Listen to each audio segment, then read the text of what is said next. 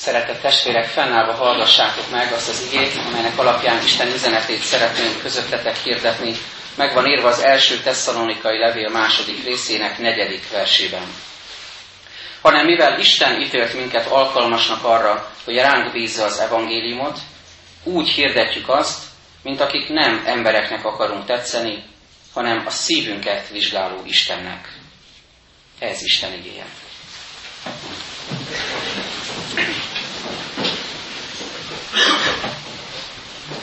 Múlt héten elkezdtünk egy igehirdetés sorozatot, eh, melyben azt a kérdést próbáljuk vizsgálni, eh, és reménység szerint személyessé tenni, hogy hogyan van jelen a kereszténység ma a világban, van-e hatása a világra, és ha igen, akkor ez a hatás miben nyilvánul meg a mi személyes életünkben, és közösségként, keresztény gyülekezetként, egyházként.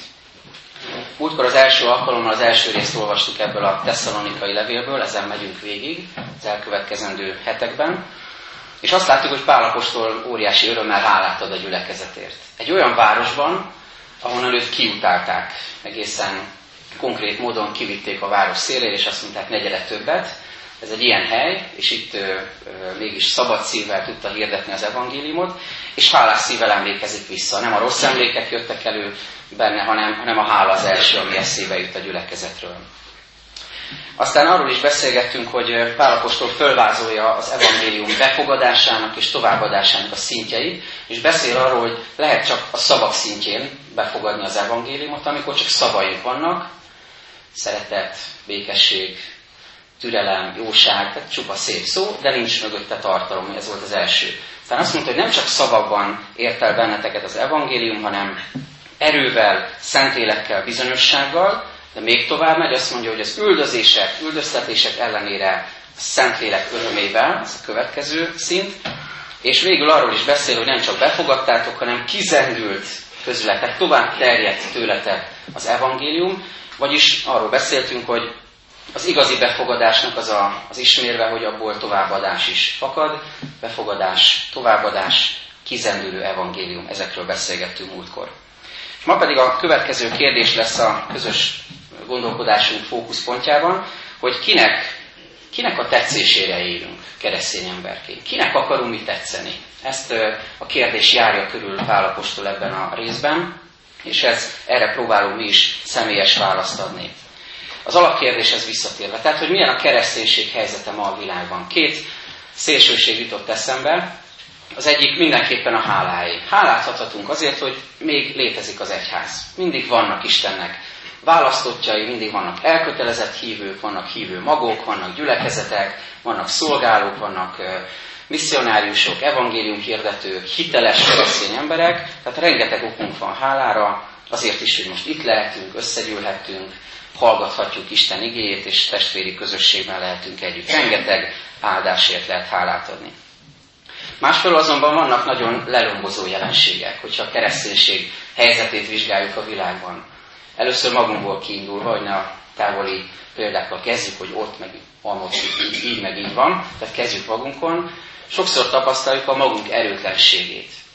Hogy ennek nem kéne így lennie, hogy ez sokkal jobban is működhetne, sokkal nagyobb áldásokat is lehetne tapasztalni, és jobban megérteni és megélni, sokkal hitelesebben megélni eh, Krisztus evangéliumát.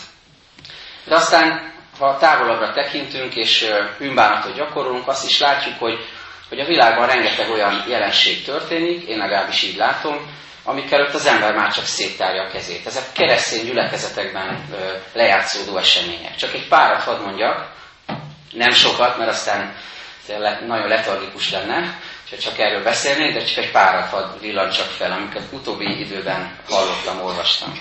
Az egyik ilyen, hogy egy, egy amerikai ö, gyülekezetben közösségben, ahol dicsőítő csapat van, tehát nem orgonával kísérik az énekeket, hanem ilyen dicsőítő csapat különböző hangszerekkel, hozott egy olyan szabályozást a gyülekezet vezetésére, a dicsőítő csapatban, úgy, úgy mondom, ahogy mi mondjuk nem politikailag korrektül, tehát a dicsőítő csapatban nem lehet kövér ember. Tehát ezt le, leírták, lefektették ezt a szabályt, nem lehet túlsúlyos, nem lehet olyan ember, aki, aki ezzel esetleg visszatetszés kelt, és Hát ezen gondolkoztam, hogy egyrészt ez mondjuk egy 1-től 10-es skálán mennyire felületes, mondjuk 11-es, körülbelül, mennyire gusztustalan egy ilyen szabályt hozni, hogy Istennek szolgáló embereknél a testméret döntsön abból, hogy ki szolgálhat Istennek. Ez egy keresztény közösség, hangsúlyozom.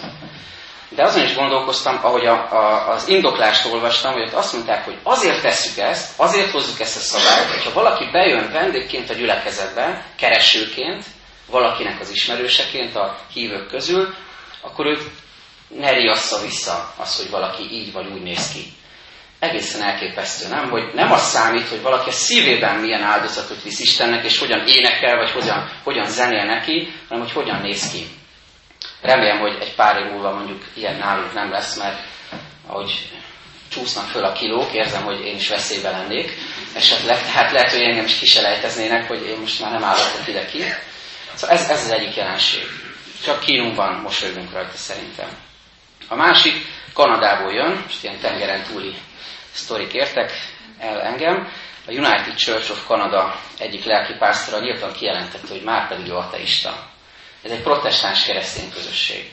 Hozzátette, hogy büszke arra, hogy az ő közösségükben Isten neve már nem hangzik el, Isten neve helyett ilyen egyéb kreatív megoldásokat használnak, hogy szeretet, vagy valami magasabb jóság, vagy hasonlók, hát el tudjuk képzelni. Szóval ő büszke erre, és megint az indoklás az érdekes a mai témánk szempontjából, azért tesznek így, így idézett, ezzel próbáljuk a hívők és nem hívők közötti válaszfalakat lebontani. Nehogy bárkinek az érzékenységét sértse az, hogy azt mondjuk Isten. Ez egy keresztény közösség, újra mondom. És végül a harmadik csak röviden, ez, ez már régebbi történet, egy svédországi kikötőben lévő templomról, vagy ból a lelkész kezdeményezésére le akarták, vagy le is vették talán a keresztet, hogy az ne sértse más vallású embereknek az érzékenységét, akik oda érkeznek Svédországban. Mindezt azért mondtam el, mert az eredeti kérdésünk ez volt, ne felejtsük el. Kinek akarunk tetszeni? Kinek akar a keresztény ember ma megfelelni? Ki, kinek a véleménye számít nekünk? Kinek az akarata prioritás számunkra? Ki az, aki, akire leginkább szív szerint odafigyelünk? Kinek akarunk tetszeni?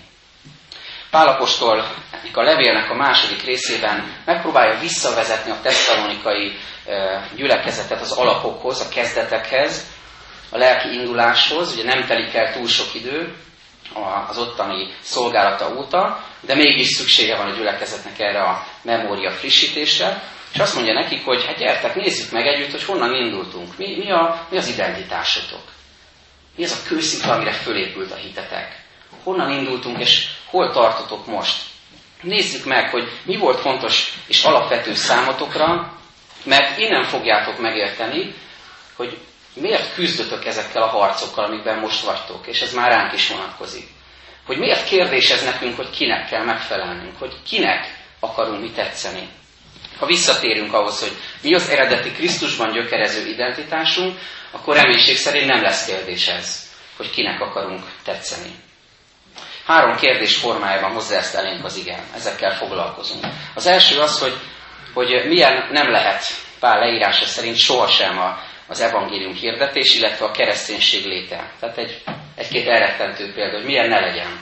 Utána arról beszél, hogy a kereszténység létének, szolgálatának akkor mi a fő motivuma, tehát akkor mégis milyen legyen ez a bizonyos jelenlétünk a világban. És ehhez kapcsol egy harmadikat is, hogy, hogy mitől lesz igazán személyes, mitől lesz mégis emberközeli, és mitől lesz az emberek szívéhez elérő az evangélium, igazán megszólító.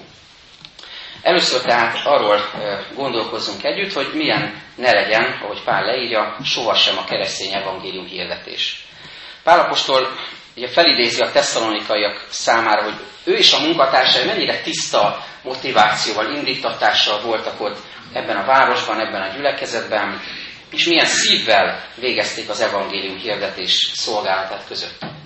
És azt, azt látom ebben, hogy a konkrét szituáción túl, tehát a tesszalonikai helyzeten túl mutató módon Pál ilyen alapvető, örökérvényű igazságokat, alapelveket fogalmaz meg, amiből mi is tanulhatunk, ráadásul mindeközben szembesít azzal, hogy ne csak azt vizsgáljuk meg az életünk bármely területén, szolgálatában. Ne csak azt vizsgáljuk meg, hogy mit teszünk, hanem hogy milyen szívvel tesszük azt.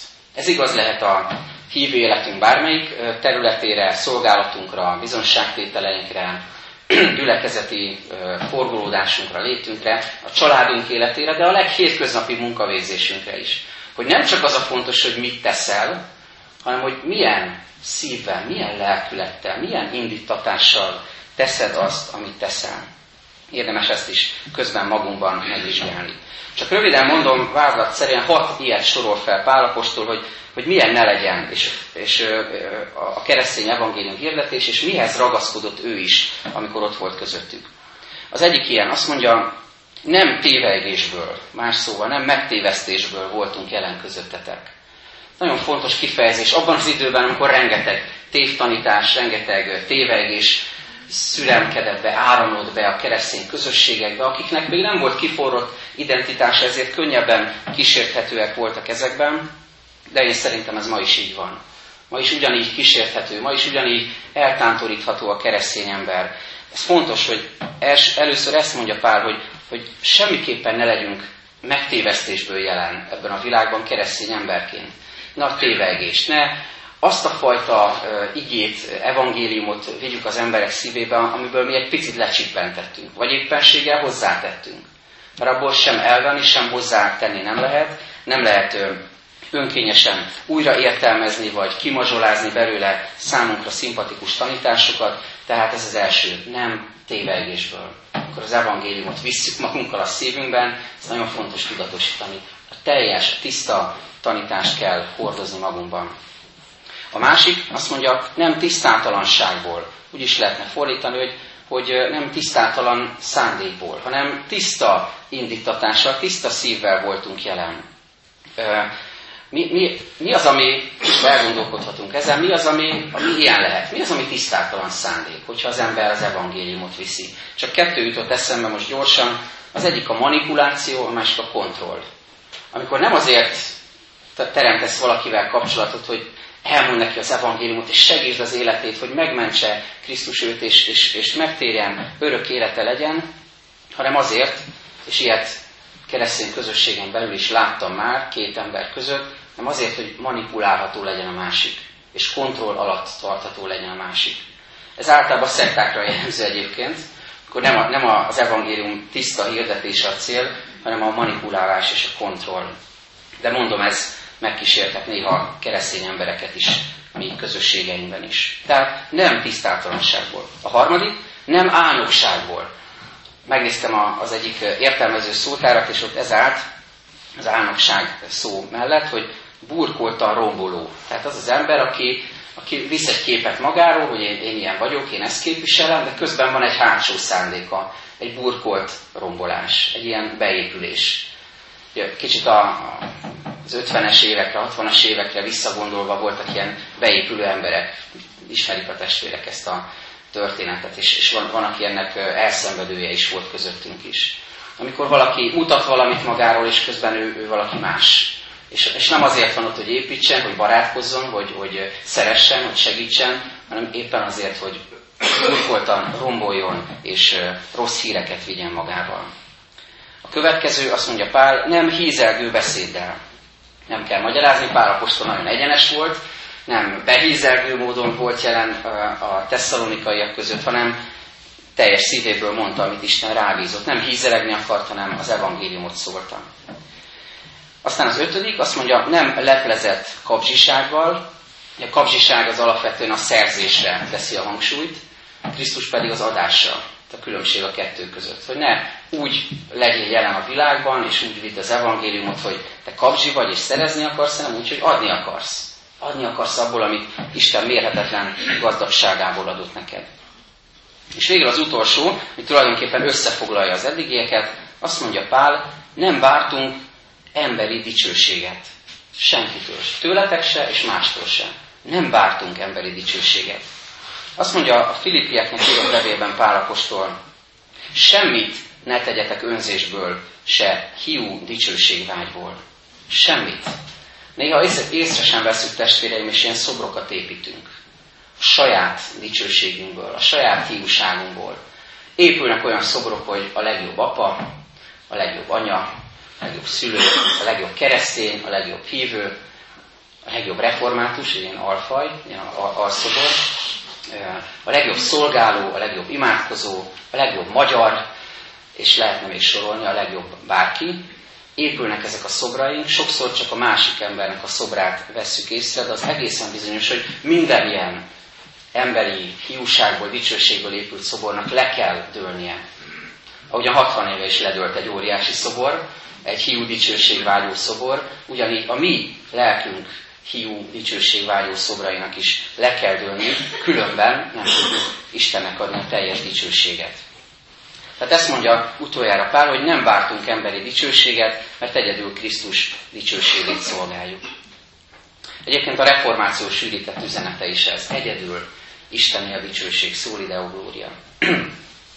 Miután mindezeket elmondja Pál, rátér arra is, hogy akkor milyen a helyes indítatás, a helyes motiváció. És azt mondja a negyedik versben, alapigénkben. Hanem mivel Isten ítélt minket alkalmasnak arra, hogy ránk bízza az evangéliumot, úgy hirdetjük azt, mint akik nem embereknek akarunk tetszeni, hanem a szívünket vizsgáló Istennek.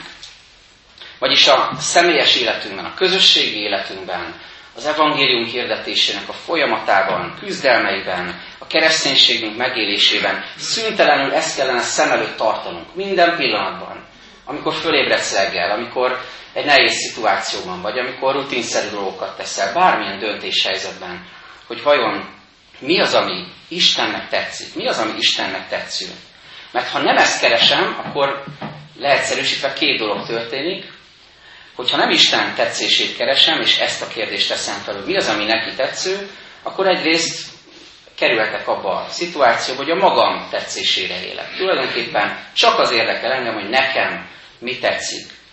Én magam vagyok a zsinórmérték, a viszonyítási pont. Én döntöm el, hogy egy adott helyzetben mi a jó és mi a rossz. Én mérlegelek, én hozok döntéseket, és, és minden csak rólam szól. Én döntöm el, hogy mi a jó és mi a szükséges.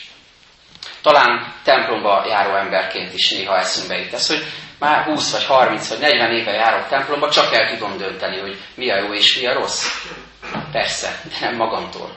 Nem én fogom eldönteni, csak akkor tudom ezt eldönteni, hogyha Isten lelke megmutatja, és ő ad útmutatást, hogyha Krisztus teljes szívvel követem.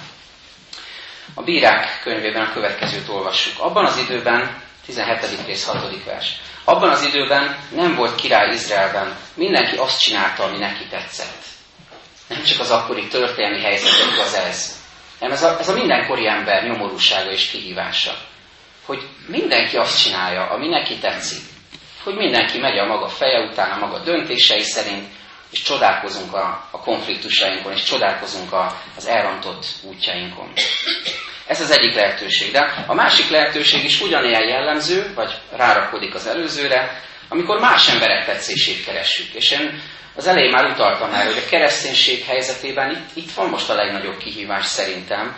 Sok helyen ez történik a kereszténységgel, hogy, hogy nem a Krisztusi szeretet, igazság és, és egyenesség sugárzik belőle, belőlünk, álljunk ebbe bele mi is, hanem, hanem inkább a, a tetszelgés, a megfelelés, a megfelelni akarás, az idomulás, a feloldódás, az igazodás, a helyezkedés.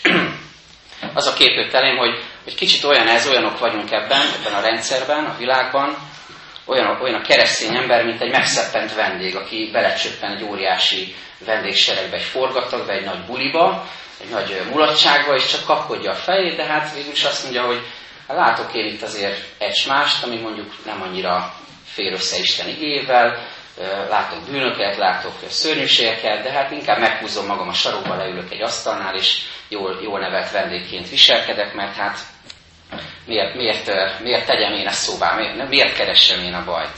Egy kicsit ilyennek látom néha magunkat, és mit mond Jézus?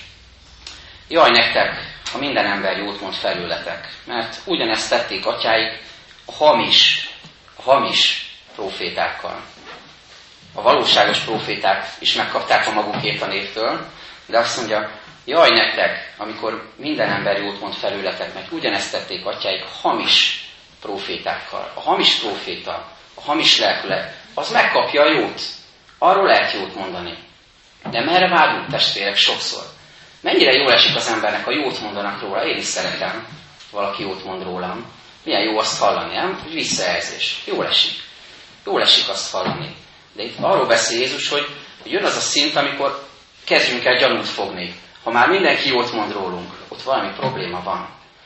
Ha senki nem mond rólunk jót, az nagyon kellemetlen, akkor lehet, hogy elszigetelket vagyunk, az se jó. Ha néhányan jót mondanak rólunk, az rendben van. De hogyha minden ember jót mond rólunk, akkor az olyan, mintha mi is hamis proféták lennénk. Valamit akkor nem teszünk jól.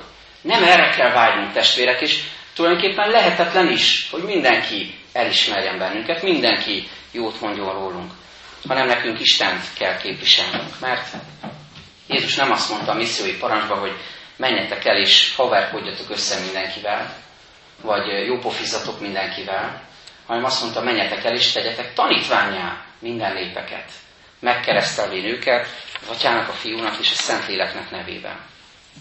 Tehát mi a feladatunk? Isten tetszését keresni. Azt mondja Ézsaiás könyvében az Úr, megvalósul a tervem, mindent megteszek, ami nekem tetszik. Ezt mondja a szuverén, a hatalmas Isten. Mindent megteszek, ami nekem tetszik. Az én akaratom fog érvényesülni a te személyes életedben, a családod életében, a gyülekezeted, az egyház életében, a világban, a történelmi eseményekben, amelyekben része volt a mi népünknek is. Mindenhol Isten kegyelme, Isten szuverén akarata nyilvánul meg, és néha ítélete is nyilvánul meg. De hogyha ezt felismerem, és ezt látom az igében, akkor nem az a természetes, hogy Isten gyermekeként vágyom erre, hogy egyre inkább megtudjam, hogy mi az Isten akarata, hogy mi az, ami neki tetsző és tökéletes. Erre buzdít bennünket az igen. Hogy az időnk, az energiánk, a talentumaink nagy részét, hogyha ha erre fordítanánk, hogy az Isten tetszését keressük, annyi más felesleges, hiába való dolog helyett, ha ezt kutatnánk, akkor szilárdabb lenne az, az itteni keresztény identitásunk ebben a világban, és nem lenne annyi belső vívódásunk emiatt, hanem tudnánk azt, hogy kit képviselünk, kiről kell beszélnünk, és mi az ő üzenete. Ahogy az apostolok mondják a nagy tanács előtt, nem tehetjük, hogy ne szóljunk, nem tehetjük, hogy nem mondjuk. Nem embereknek akarunk engedelmeskedni, hanem Istennek, ahogy Pál mondja, a szíveket vizsgáló Istennek. Ebből következhet az igazi változás, ebből az őszinte és bűnbánatos és alázatos hozzáállásból. A reformátusok lapjának a mostani számában megjelent egy melléklet, egy hasonlás kiadás, az a címe Reformáció. 1956. november 4-én adták ki, 4-től 10-ig. Az, az van ráírva, első évfolyam első szám. Ez volt az első és az utolsó számának az újságnak. Megjelent a forradalmi napokban időben. Főszerkesztő dr. Ravasz László volt, a felelős szerkesztő egy Ökösi Endre, és a szerkesztő bizottságban többek között Jó Sándort és Páncél Tivadart is megtaláljuk egyébként. És ennek a, a kezdetén az első cikkben Ravasz László rádió beszédét e, írják le, és ebből egy rövid részletet hadd idézzek. Azt mondja, bűnbánattal valljuk meg, hogy az egyház, mint földi intézmény, kényszerűségen felül is engedte magát megkötöztetni a vele halálos ellentétben álló politikai hatalom erőszakától és cselvetéseitől, és emiatt örökkévaló lelki céljainak szolgálatában is kárt vallott. Most éppen azzal foglalkozik, hogy ezeket a kötelékeket lehányja magáról. Milyen őszinte és mennyire mély bűnbánat van ebben. Hogy amikor itt vannak ezek a forradalmi idők, akkor az egyház vezetője nem kérkedve áll ki, nem üres szólamokkal áll ki az emberekkel. Én azt mondja, amit az újság címe is mond, hogy vissza kell térni Krisztushoz, hogy le kell hányni magunkról azokat a kötelékeket, ahogy mondja, amiket kényszerűségen felül magára vett az egyház, és kompromisszumokat kötött, akár a politikai hatalommal, akár mással. Azt gondolom, példaként használom csak ezt, azt gondolom, erre van ma is szükségünk. 60 év elteltével is, 2000 év elteltével is, ugyanerre. Mindig reformálódni, mindig visszatérni Krisztushoz, és felismerni azt, hogy mi az igazi feladatunk. Hogy nem rendszereknek, nem pártoknak, nem embereknek, nem hatalmaknak, nem eszméknek, nem tévegéseknek kell megfelelnünk és tetszenünk, hanem egyedül Isten tetszését kell keresnünk. Még egy idézet ehhez, Hugh Thomson Kerr írta a következőt. Nem szociológiát, hanem üdvösséget. Nem közgazdaságtant, hanem evangéliumot. Nem reformokat, hanem megváltást. Nem kultúrát, hanem megtérést. Nem haladást, hanem bűnbocsánatot. Nem új társadalmi rendszert, hanem újjászületést. Nem renoválást, hanem ébredést. Nem felélesztést, hanem feltámadást. Nem új szervezetet, hanem új teremtést. Nem demokráciát, hanem örömhírt. Nem civilizációt, hanem Krisztust kell prédikálnunk. Mert mi nagykövetek és nem diplomaták vagyunk. De végül engedjétek meg, hogy ebben a csodálatos tanításban, amit Pál megfogalmaz ebben az örömhírben, rátérünk arra, hogy mitől lehet ez a bizonyos hirdetett evangélium, hogyha Isten tetszését keresve élünk, mitől lehet ez az evangélium embereket megszólító? Hogyan fogalmazza meg ezt Pál apostol? Hogyan lesz ember közelivé az evangélium? Mert Isten tetszését keressük, de közben vigyázni kell arra, hogy ez ne tegye hidegé, gépiessé, személytelenné, gőgössé, felsőségessé a kereszténységünket. Nem előkelő idegenként kell az emberek életébe jönni, és felülről megmondani, hogy mit kéne, hogyan kéne tenni, és megmondani a nagy igazságokat. Hanem úgy kell tennünk, ahogyan Krisztus ebben példát mutatott nekünk. Mert Krisztus nem csak az igazságot mondta, nem csak az igazságot hirdette, hanem ezt szeretettel tette, és irgalommal. A nyolcadik versben mondja Pál, mivel így vonzottunk hozzátok, készek voltunk odadni nektek nem csak Isten evangéliumát, hanem a saját lelkünket is, mert annyira megszerettünk titeket. Így követhetjük ebben Jézust is. Jézus nem csak beszélt az igazságról, hanem a keresztre ment értünk. Nem csak elmondta az erkölcsi tanításait, prédikációit, a hegyi beszédet, a példázatait, hanem kész volt értünk meghalni, letenni az életét, önfeláldozó módon megszabadítani bennünket a bűneinktől. Ezért mondja Pál, hogy, hogy ebben érdemes tanulnunk és fejlődünk nekünk, hogy így legyünk jelen a világban keresztényeként. Így hirdessük az örömhírt. Nem csak az evangéliumot betű szerint elmondva, hanem beletenni a lelkünket is. Azt mondja, nem csak az evangéliumot adtuk át nektek, hanem a saját lelkünket is készek voltunk odadni nektek és értetek. Mennyire emberközeléz, és mennyire igaz ez, ahogyan ezt Pálapostól teszi. Mit jelent ez, csak röviden? Azt, hogy nem sablon evangéliumra van szükség, hanem személyes üzenetre. Nem vallásos, érthetetlen nyelven megfogalmazott igazságokra, üres szólamokra, hanem életteli szóra is tetre. Nem magaslóról elmondott erkölcsi tanításokra, prédikációkra, hanem alázatos, de bátor örömhír átadásra. Nem savanyú képű bűnnel való diogatásra, hanem valóságos bűnbánatra hívásra, szembesítésre, tükörtartásra, és ugyanakkor valóságos megtérésre és valóságos örömre invitálásra. És olyan keresztény amiben benne van a szívünk is. Egy utolsó példát hadd hozzak csak ide, befejezésképpen eszembe jutott az a rengeteg idegenvezető, akivel dolgom volt életem során, különböző utazásokon, múzeumokba ellátogatva, és alapvetően kétféle kép jött elém, kétféle idegenvezető. Az egyik az, aki amikor beszélt, és bemutatott egy templomot, egy múzeumot, egy műtárgyat, egy épületet, egy várost, azt éreztem, hogy most mondja el 120-adjára, 151-ére, és már elege van az egészből, és már nézi az óráját, hogy mikor megy haza ez az ostoba csoport, akinek mindig van valami kérdése, és van valami problémája, elegem van az egészből, túl akarok lenni rajta, és ledarálja. És van az az idegen vezető, lehet, hogy más is találkozott ilyennel, aki lehet, hogy 120 gyára mondja el, de úgy tudja elmondani, hogy abban benne van a szíve, benne van az élete. Lehet látni, hogy ez őt is érdekli, őt is megfogja, újra felzaklatja, újra gyönyörködteti, újra átéli mindazt, amit már sokszor elmondott erre hív bennünket Krisztus testvéreim, hogy, hogy ilyen idegenvezetői legyünk azoknak, akik még nem ismerik őt. Mert bennünket is ilyen idegenvezetők szólítottak meg, akiknek benne volt a szíve lelke az evangéliumban. Nem csak a szavak, hanem a személyiség is, a gyötrelmek is, a próbatételek, a ferességek is, a bukások is, és a csodálatos győzelem Krisztus által. Erre hívták Isten bennünket, hogy az ő tetszésére éljünk. A szíveket vizsgáló Isten kedvét keressük, ő dicsőítsük, és így adjuk át személyesen a jó hírt egymásnak. Amen. Csöndesedjünk el, és imádkozzunk először magunkban.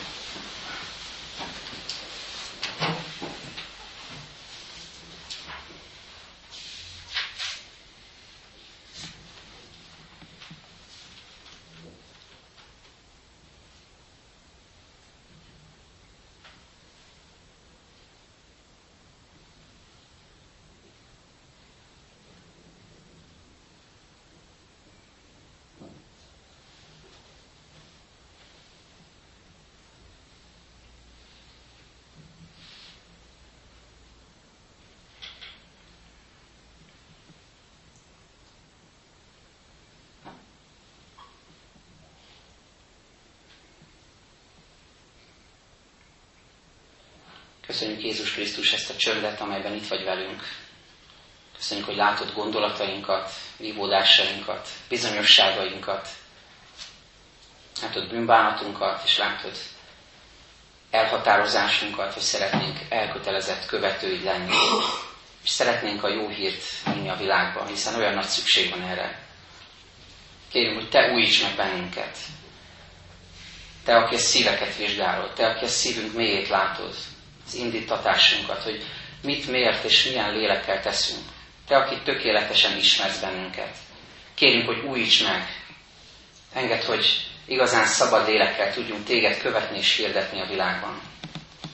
Adj ebben szeretetet, Urunk, írgalmat, hogy ne hideg szívvel és hideg fejjel mondjuk a Te igényidet, hanem, hanem aggódással, törődéssel, irgalommal, egymáshoz való igazi szívbeli odafordulással. Ahogyan hozzánk is odafordultak egykor, ahogyan felemelték szívünket, ezt tudjuk mi is továbbadni egymásnak.